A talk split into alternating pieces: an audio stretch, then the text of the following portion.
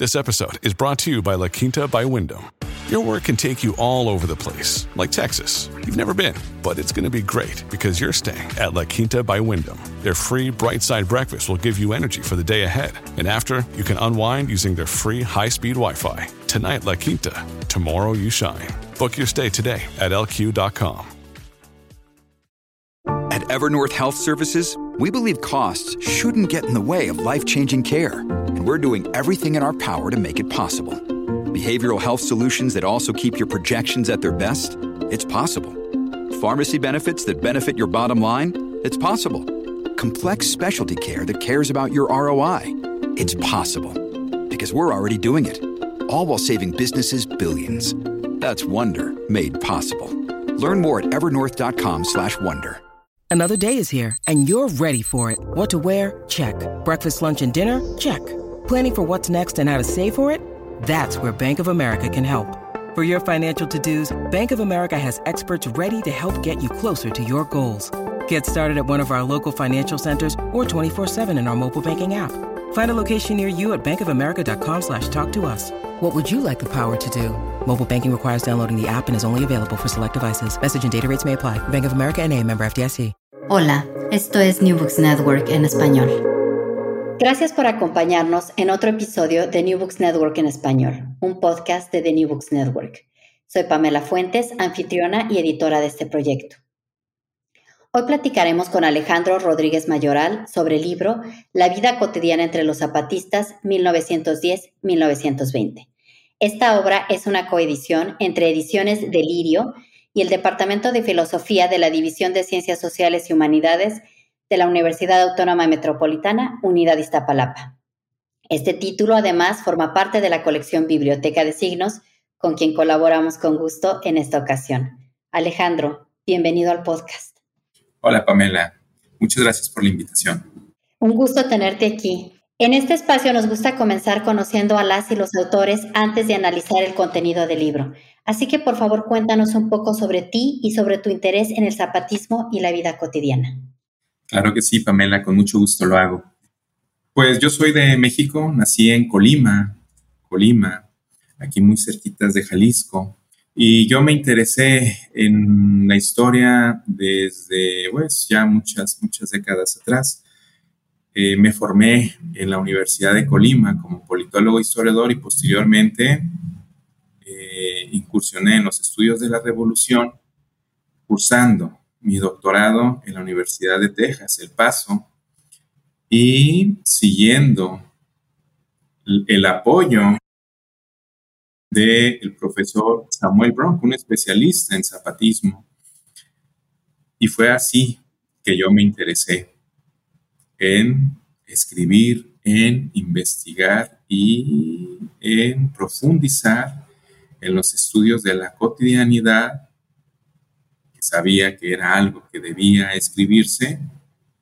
Muchas gracias por tu presentación. Es un gusto tenerte aquí y definitivamente el libro que hoy nos convoca justamente nos da una mirada diferente sobre el zapatismo. A veces cuando pensamos en la Revolución Mexicana y en las diferentes facciones políticas, parece que hubiera una historia muy estática.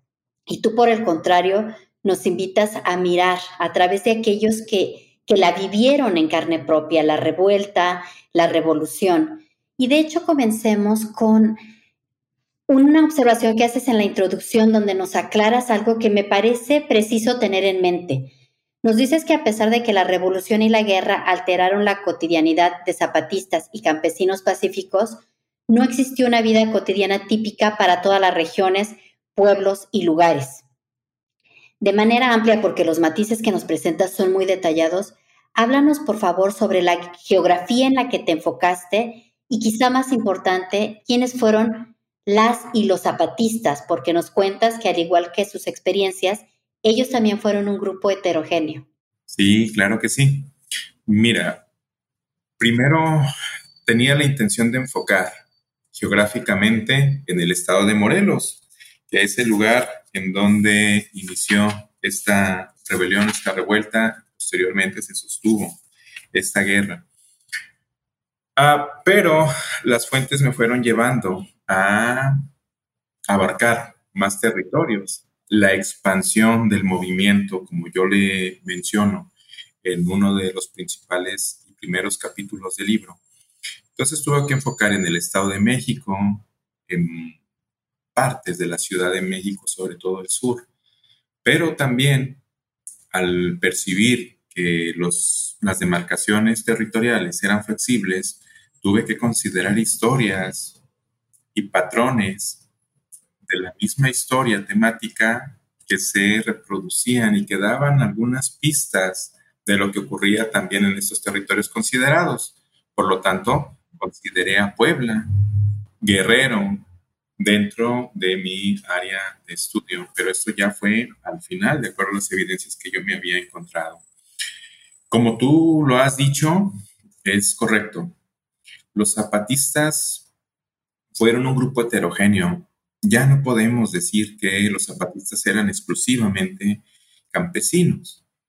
Mayoritariamente fueron campesinos, gente del campo, trabajadores, pero mucho de la composición Ejército Libertador del Sur estuvo también formado por gente de la ciudad, por intelectuales, por obreros, por algunos trabajadores que desarrollaban actividades eh, muy importantes en aquellos pueblos que conectaban con las ciudades. Y esto es más percibido cuando vemos la manera en que ellos expresan, algunos, quienes tenían la facilidad de escribir, de expresarse oralmente, ¿no? A través, obviamente, de testimonios que relatan esas participaciones, pero sobre todo lo vemos en el, en el visual, en la imagen, eh, con la vestimenta. No todos vistieron de la misma manera. Este, incluso algo que le llamaba mucho la atención a uno de los profesores en YouTube era cómo los mismos campesinos, la vestimenta de los mismos campesinos, catalogado, caracterizada básicamente por la camisa o el calzón de manta y guaraches y sombrero, no venía siendo de la misma hechura en algunos pueblos que en otros. Y aquí lo podemos apreciar en uno de los capítulos también que abordo. Entonces, todos estos patrones le dan un bagaje muy rico, cultural, diverso, en donde llega un momento en que decimos, bueno, esta no es la revolución que me contaron. Esta es una experiencia zapatista que me permite cada vez tener un criterio más amplio de todo este proceso histórico, con una visión humanista nunca pierdo de vista a la gente.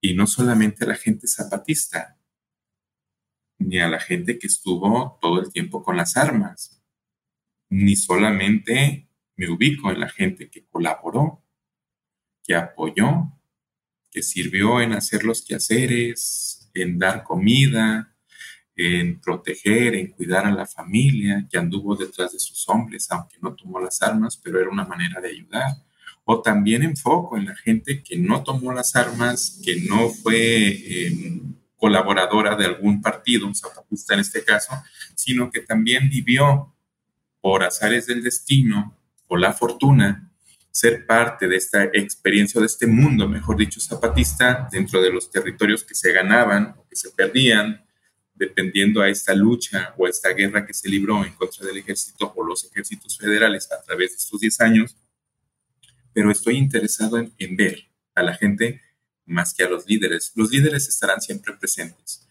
pero cuando uno ve el mundo, entre comillas, de abajo, de lo cotidiano, entonces nos hace reflexionar sobre muchas cosas. Y más aún, cuando podemos apreciar esa interacción o la contraparte misma en los discursos y en las acciones, de los ejércitos contrarios, como huertistas, carrancistas o incluso maderistas, primero aliados y luego eh, tomando división el zapatismo de los maderistas con el rompimiento y así sucesivamente. Eh, lo dijiste bien y lo recalco. la vida cotidiana entre los zapatistas durante esta década, 1910-1920, nos permite ver que la experiencia zapatista no, no va dentro de lo típico, entre comillas. Fue una experiencia atípica. No en todos los lugares se vivió de la misma manera.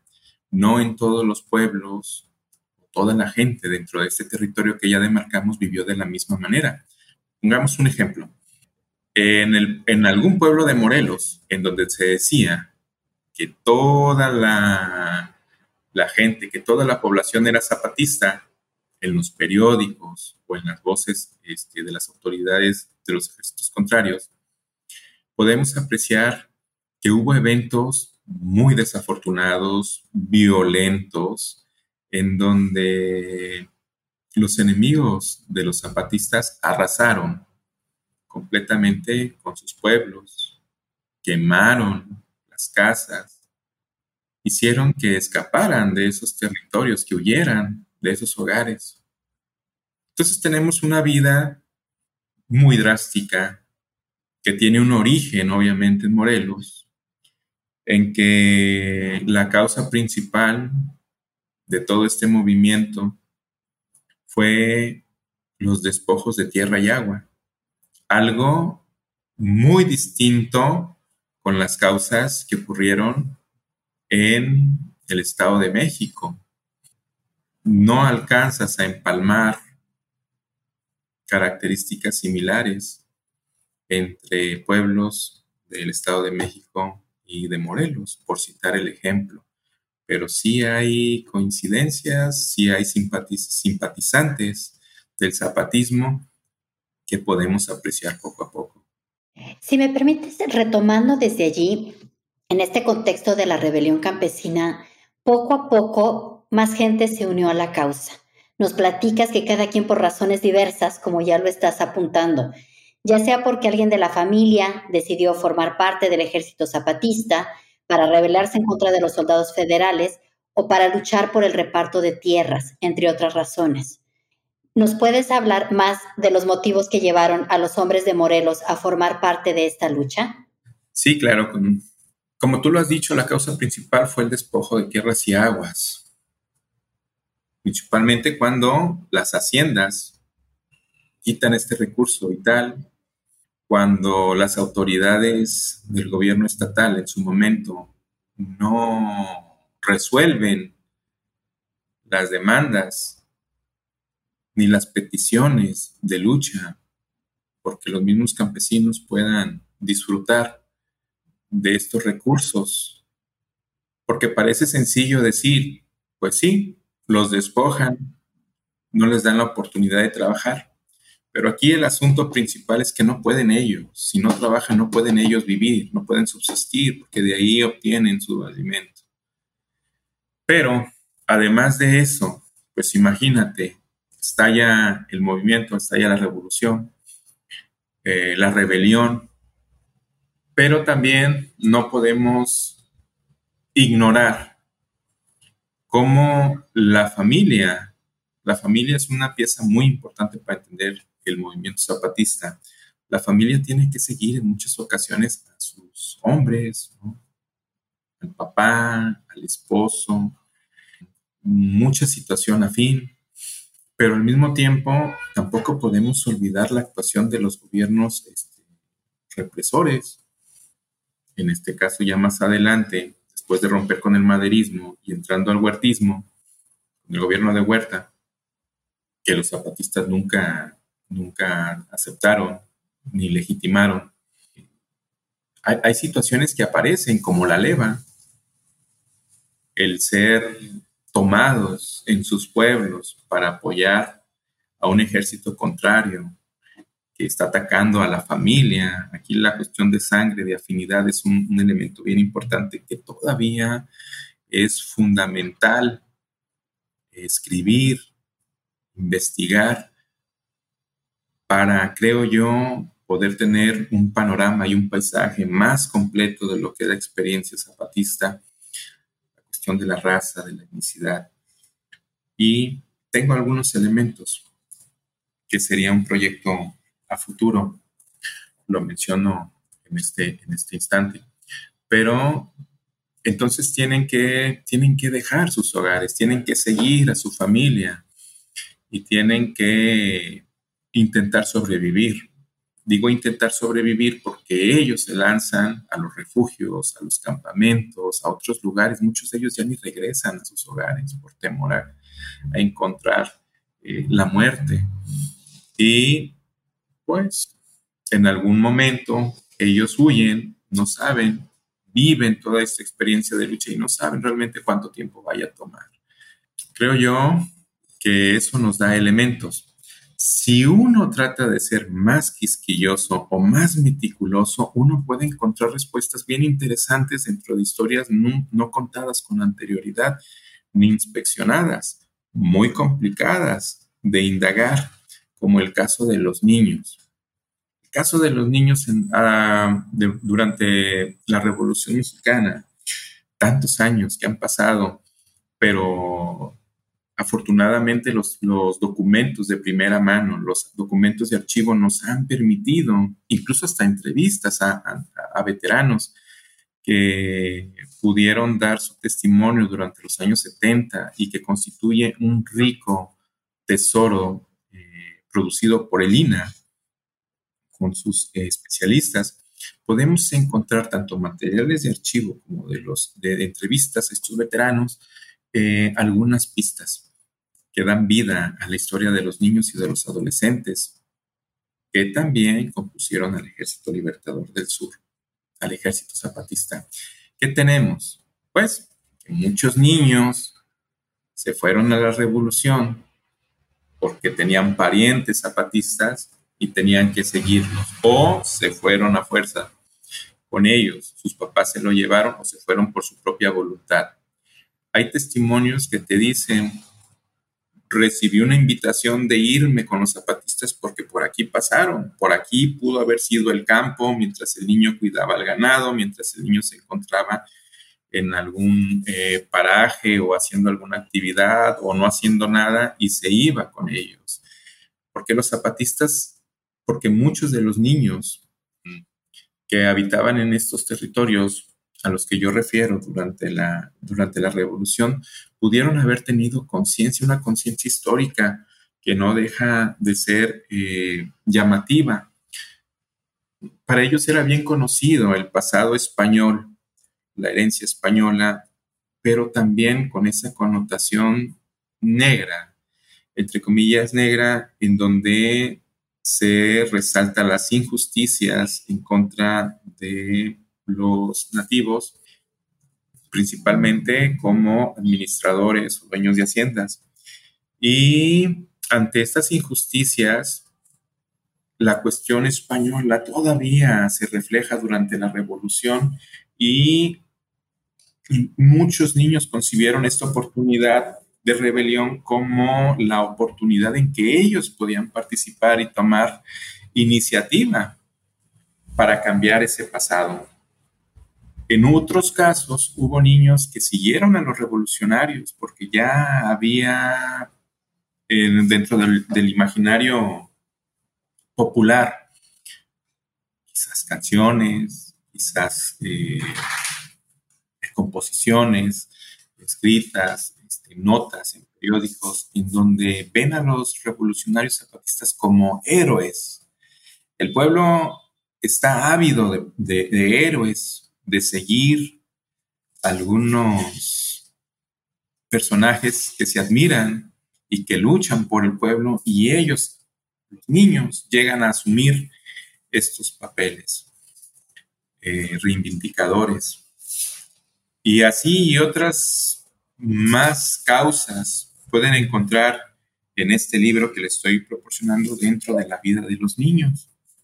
No, imagínate, algo que uno no, no le cae este, el 20 o puede pensar si no encuentra un testimonio, como te dice alguno de ellos. Fíjate, bien, bien interesante esto. Dice, no, pues yo me fui con, yo me fui con los eh, zapatistas o alguien dijo que se vio con los zapatistas porque no quería estar sufriendo en casa, ni maltratos, ni regaños, o, o algún otro caso contrario.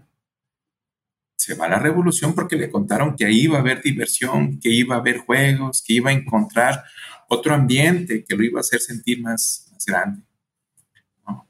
Entonces, es estar jugando con todas estas dinámicas, con todo este pensamiento, con todo este imaginario, porque muchos de ellos no sabían ni qué era la revolución. De hecho, muchos adultos nunca supieron que era eh, en algún momento el plan de Ayala.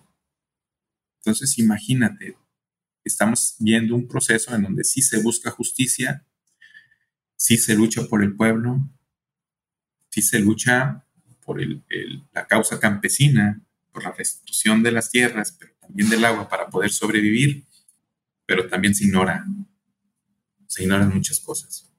Sí, de hecho, hay muchas partes muy conmovedoras en, tu libro, muy conmovedoras también en el sentido de, de que a veces la guerra la vemos tan distante dependiendo del contexto en el que estemos y pensar en la Revolución Mexicana parece tan lejano como de monografía de la escuela o página de Wikipedia y entrar a todos estos matices y a todas estas vivencias le da de verdad una riqueza muy particular y me parece que esa es una de las muchas virtudes que tu libro tiene. Y al hablar de estos episodios dolorosos, es inevitable abordar el capítulo en el que nos hablas con la guerra viene la escasez e incluso la miseria, que como bien señalas en una frase contundente, la miseria golpeó de muerte a los pobres. En la página de tu libro leemos sobre la escasez de dinero, alimentos o ropa no solo quienes estaban en los ejércitos, sino también sus familias y pacíficos se enfrentaron a las hambrunas. ¿Cuál fue el impacto de la escasez de alimentos? Fíjate que este capítulo, y además de llamarme la atención a mí, porque yo no me lo esperaba, jamás, jamás esperé escribir eh, un capítulo con este tema, bajo esta temática ni pensé encontrar tanto, tantos documentos que me hablaran del mismo. Yo fui el primer eh, sorprendido.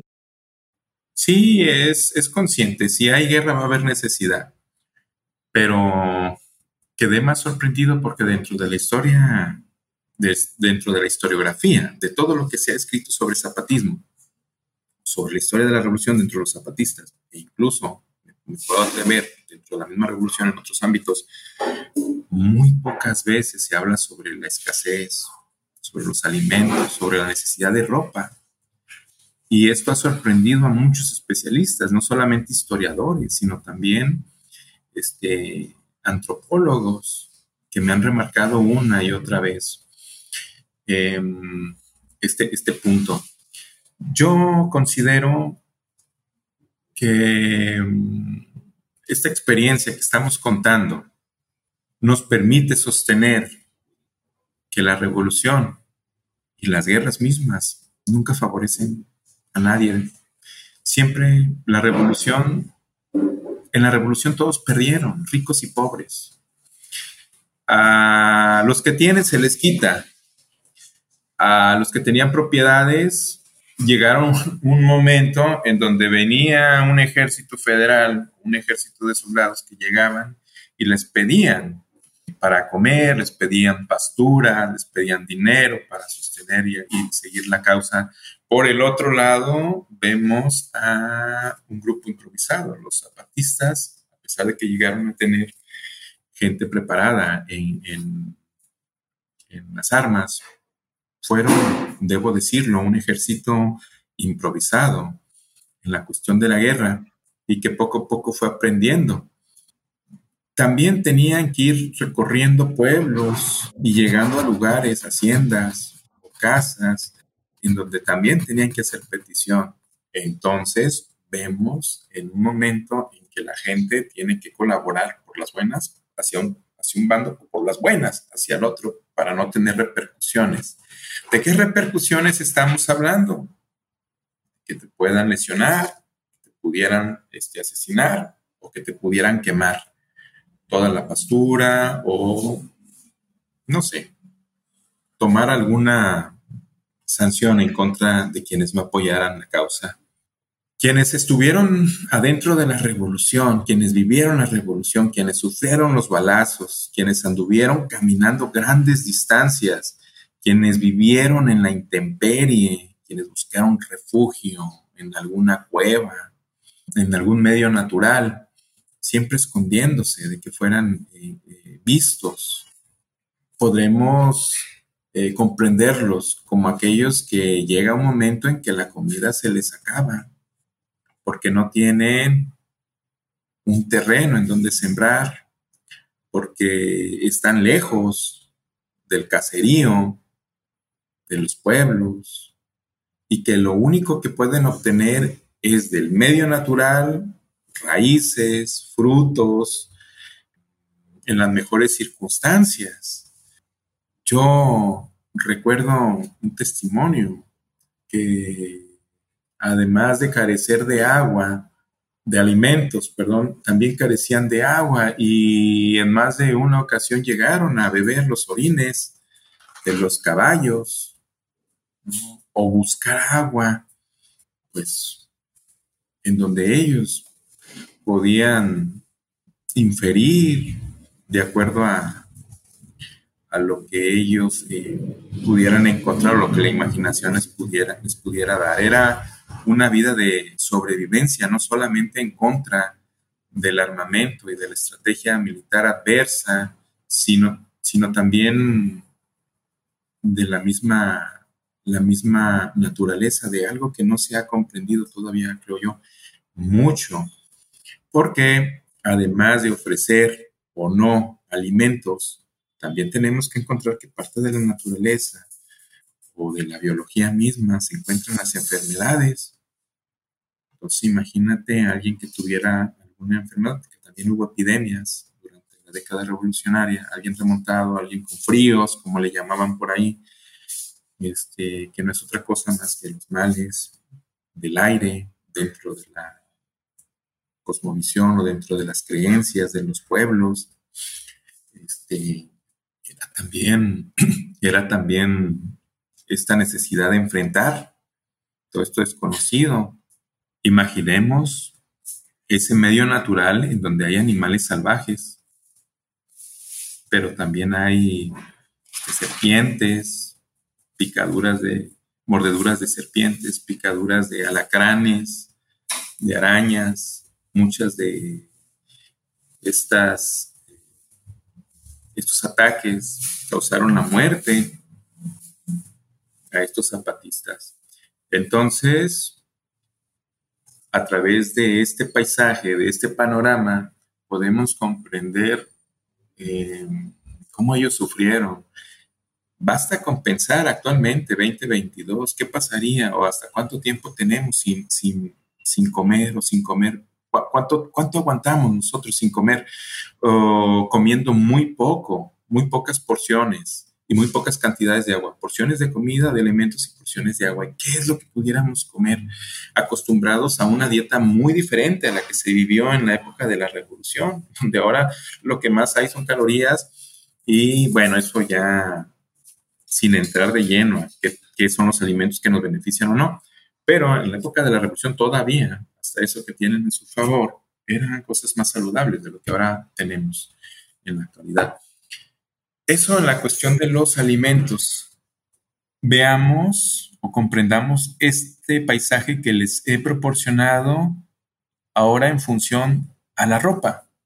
Si la gente se remontaba, si la gente se iba a los campamentos, si la gente se fue para no regresar, muchos de ellos a sus hogares, pues en el mayor de los casos fueron los avances. Los avances eran robos.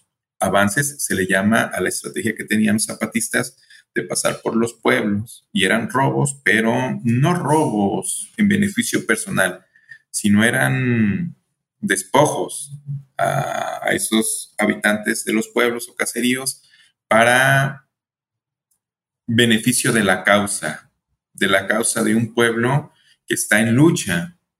No es una causa de beneficio propio, como pudiéramos entrar a la teoría que nos eh, proporcionó Eric J.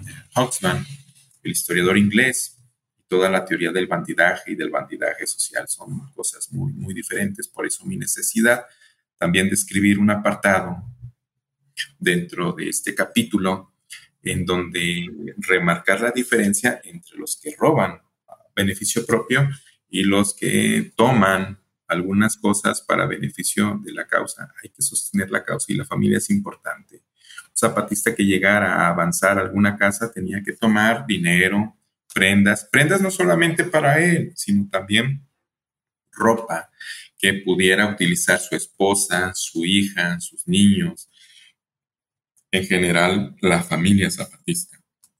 Es esto que me gustaría mucho, mucho recalcar. Sí, de hecho, em, me gusta que estás haciendo el énfasis porque hay varias partes impactantes en tu libro, muchas, y una de ellas que se me quedó en mente fue cuando nos platicabas que a veces se hacían de la ropa de los soldados muertos, porque era una necesidad, o sea, no era solo la escasez de alimentos, sino la escasez de, telas, imagino, y de tener acceso a la ropa. Y además esto me lleva a pensar en el, eh, en el paisaje que nos cuentas, en estar en la intemperie, a la merced de los elementos, eso resulta también muy, muy impactante. Definitivamente, Pamela. Mira, eh, me viene a la mente, a propósito de lo que me estás comentando, algunas imágenes, algunas historias muy eh, radicales, este, descabelladas o, terribles, eh, que los lectores pueden encontrar aquí, porque el libro está nutrido de historias de todo tipo.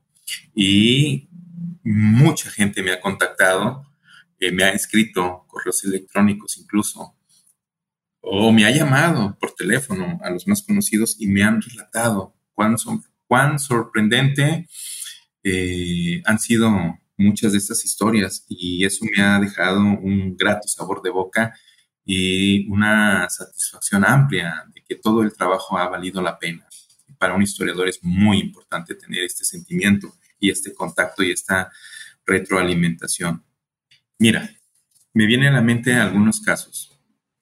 Hay un testimonio que dejaba ver en el cerro, en el cerro andaban los zapatistas y que en alguna ocasión habían visto a las mujeres que solamente traían eh, eh, faldas, ¿no?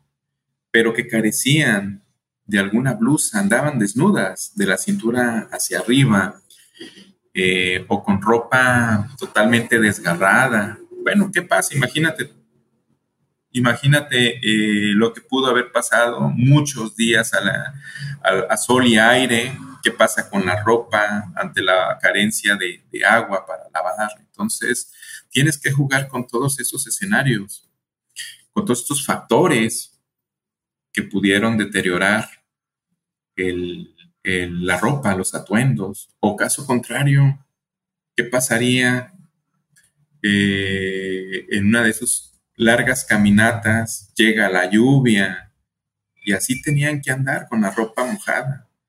Algún zapatista decía, pues caminábamos largas, largas jornadas a caballo y traíamos la ropa pegada al cuerpo tras la lluvia, la tierra y otros, otros, otros eh, factores más también eh, no dejan de ser un factor para esta composición en la ropa, en el deterioro. Ah, efectivamente, lo dijiste bien y qué bueno que lo mencionaste sobre mm, cómo los zapatistas también se hacían de la ropa o de las prendas de los enemigos. Pero te quiero contar una cosa a ti y también a la audiencia. Parte de esto era una desconfianza. Se los ponían porque ya no había definitivamente más o porque ya no tenían que ponerse. Ahora sí, el muerto muchas veces les quedaba grande, como dicen, eh, eh, como hay una expresión popular aquí en México, eh, se ponían lo que había y trataban de ajustarlo a sus cuerpos. A lo mejor eran ropas de talla más grande, a eso me refiero, o eran de talla menor. Pero en el caso de tomar la ropa de los ejércitos contrarios, hay que tener presente todas esas creencias y esos pensamientos, esa manera de concebir eh, el mundo. En este caso, zapatistas, dentro de esa riqueza y diversidad de pensamientos que ya hicimos alusión en un inicio. Pero hay testimonios que nos relatan que habría que pensársela más de una vez si alguien tomaba las prendas del enemigo y se las ponía. Porque a jurar por algunos soldados zapatistas decían que quien usaba alguna prenda militar contraria eran los primeros que caían en días venideros durante la guerra. ¿Por qué? Porque esa ropa aseguraban, y entre comillas, estaba salada. Salada quiere decir en este sentido que eran prendas portadas por gente que estaba actuando de manera injusta, a pesar de seguir órdenes militares de los ejércitos federales, del ejército huertista o del ejército que estaba en contra de los zapatistas, la causa justa eran los zapatistas. ¿Por qué? Porque ellos luchaban por tierras, por aguas que se les había quitado, por familias enteras que habían sido desaparecidas, que habían sido asesinadas. Ya.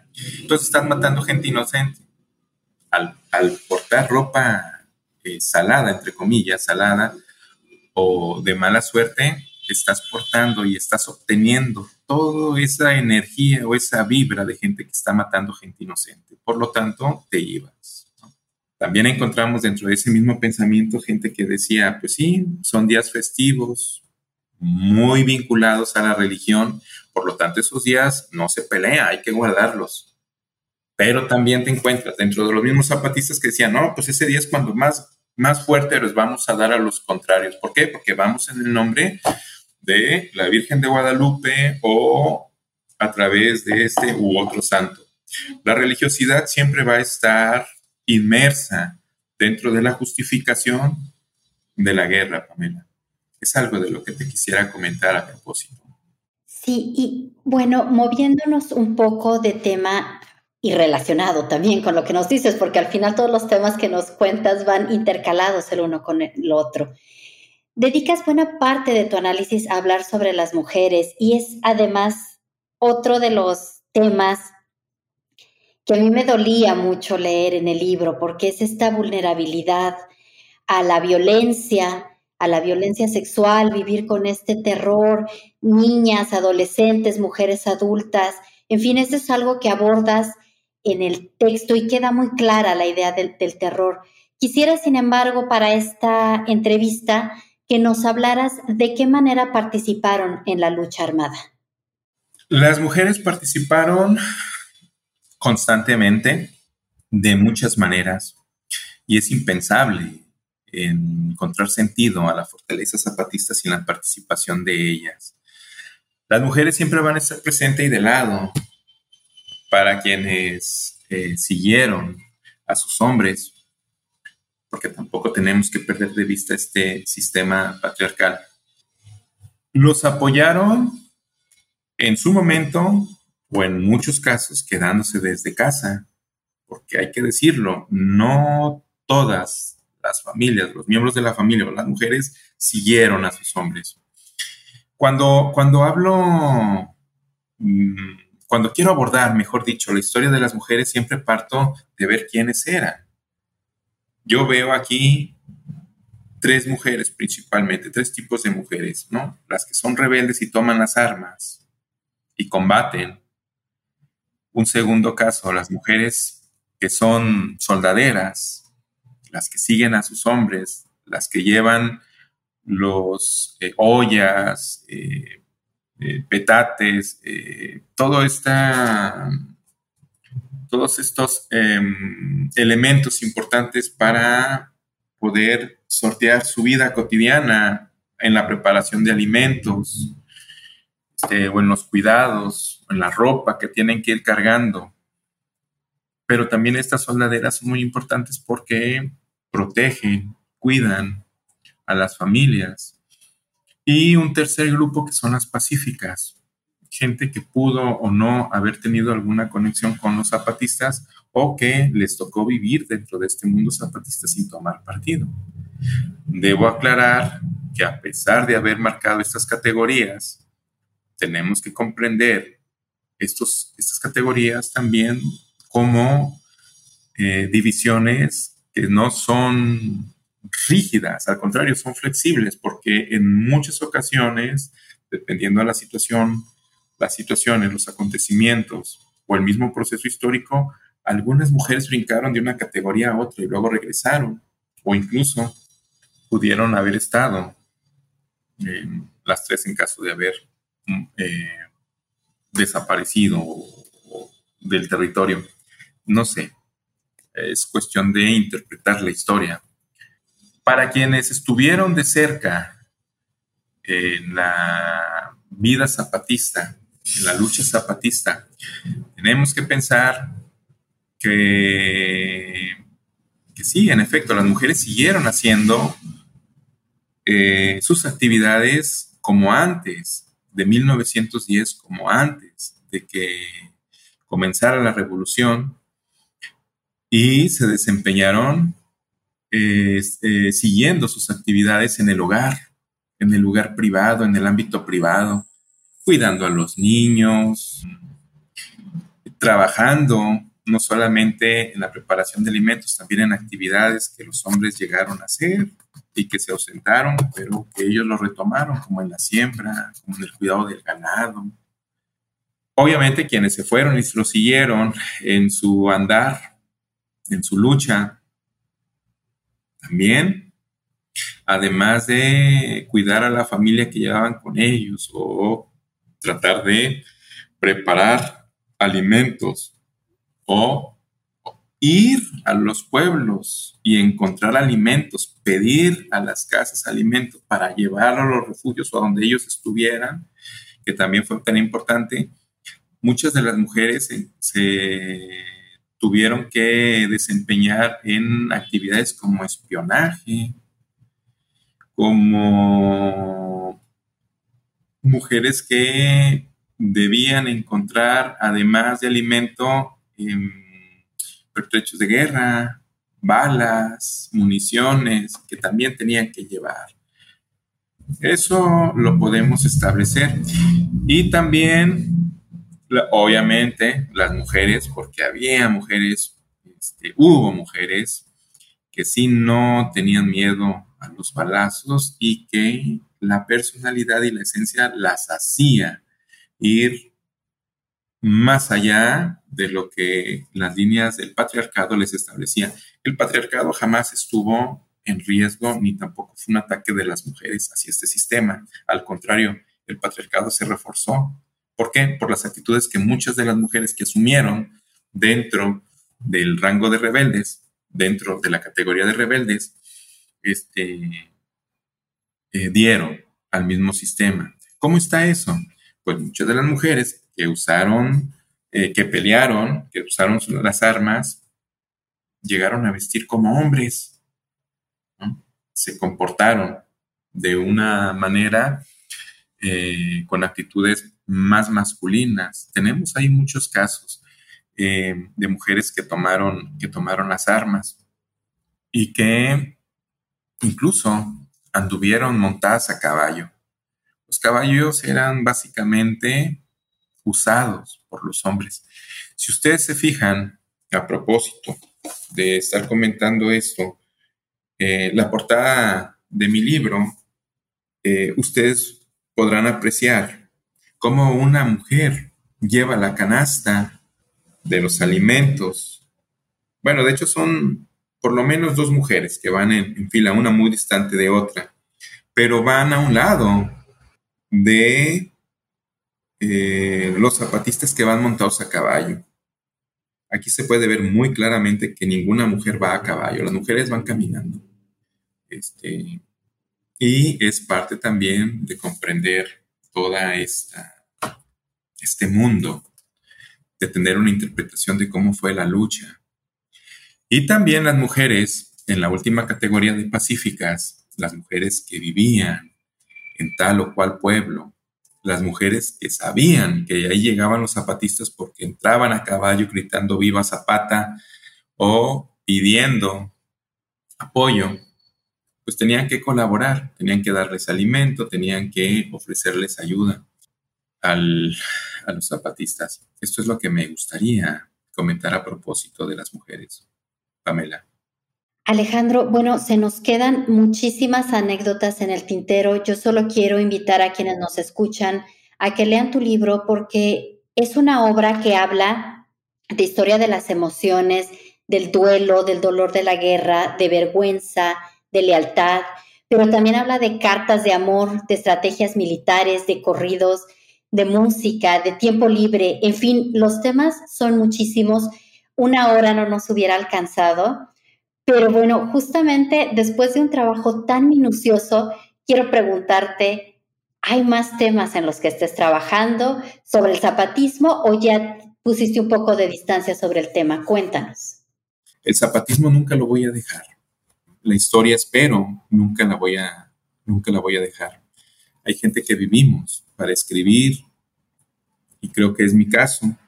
Yo em, seguiré mis proyectos en torno al zapatismo en cuanto a la difusión, a la escritura, pero también a la, difusión. Eh, soy parte, debo decirlo, de la Fundación Zapata y los herederos de la Revolución, que preside el bisnieto del general Emiliano Zapata.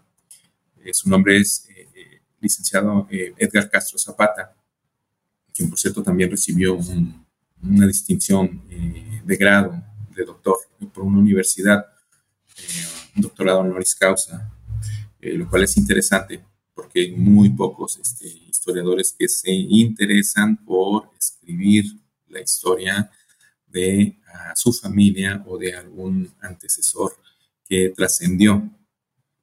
Y pues imagínate, estamos hablando del general Emiliano Zapata, un ícono este, y líder de la revolución, de los movimientos agrarios, de la justicia, de las, de las causas y todo ese legado que se ha venido como una masa muy grande tratando de justificar y de ensalzar toda esa, esa contribución. Zapata, la imagen de Zapata siempre va a estar viva. Y bueno, yo como, como coordinador en la cuestión cultural dentro de la misma fundación me parece que va a ser una de las principales aportaciones que puedo dar. Sigo y estoy interesado en temas como la, las costumbres, los valores, eh, la raza y la etnicidad, me parece que también son bien importantes para poder explicar, y otros eh, estudios más para enfocar, que también tienen que ver sobre zapatismo y también en otros ámbitos. Es lo que me gustaría comentar, Pamela, y te agradezco muchísimas gracias el espacio que me has dado, este importante espacio de poder llegar a otra audiencia más allá del territorio nacional y tener esa paciencia, amabilidad con un servidor. A todos, a toda tu audiencia le mando un abrazo y sigo a sus órdenes. Eh, nada que agradecer Alejandro, al contrario, nos da mucho gusto que hayas aceptado la invitación para ser parte de este episodio. Espero que todos tus proyectos de difusión y de escritura lleguen a buen puerto. Y por supuesto, muchas gracias como siempre a quienes deciden escucharnos. En esta ocasión, la conversación para New Books Network en español versó sobre el libro La vida cotidiana entre los zapatistas 1910-1920 escrito por nuestro invitado Alejandro Rodríguez Mayoral. Mi nombre es Pamela Fuentes. Hasta la próxima. Gracias por escuchar New Books Network en español.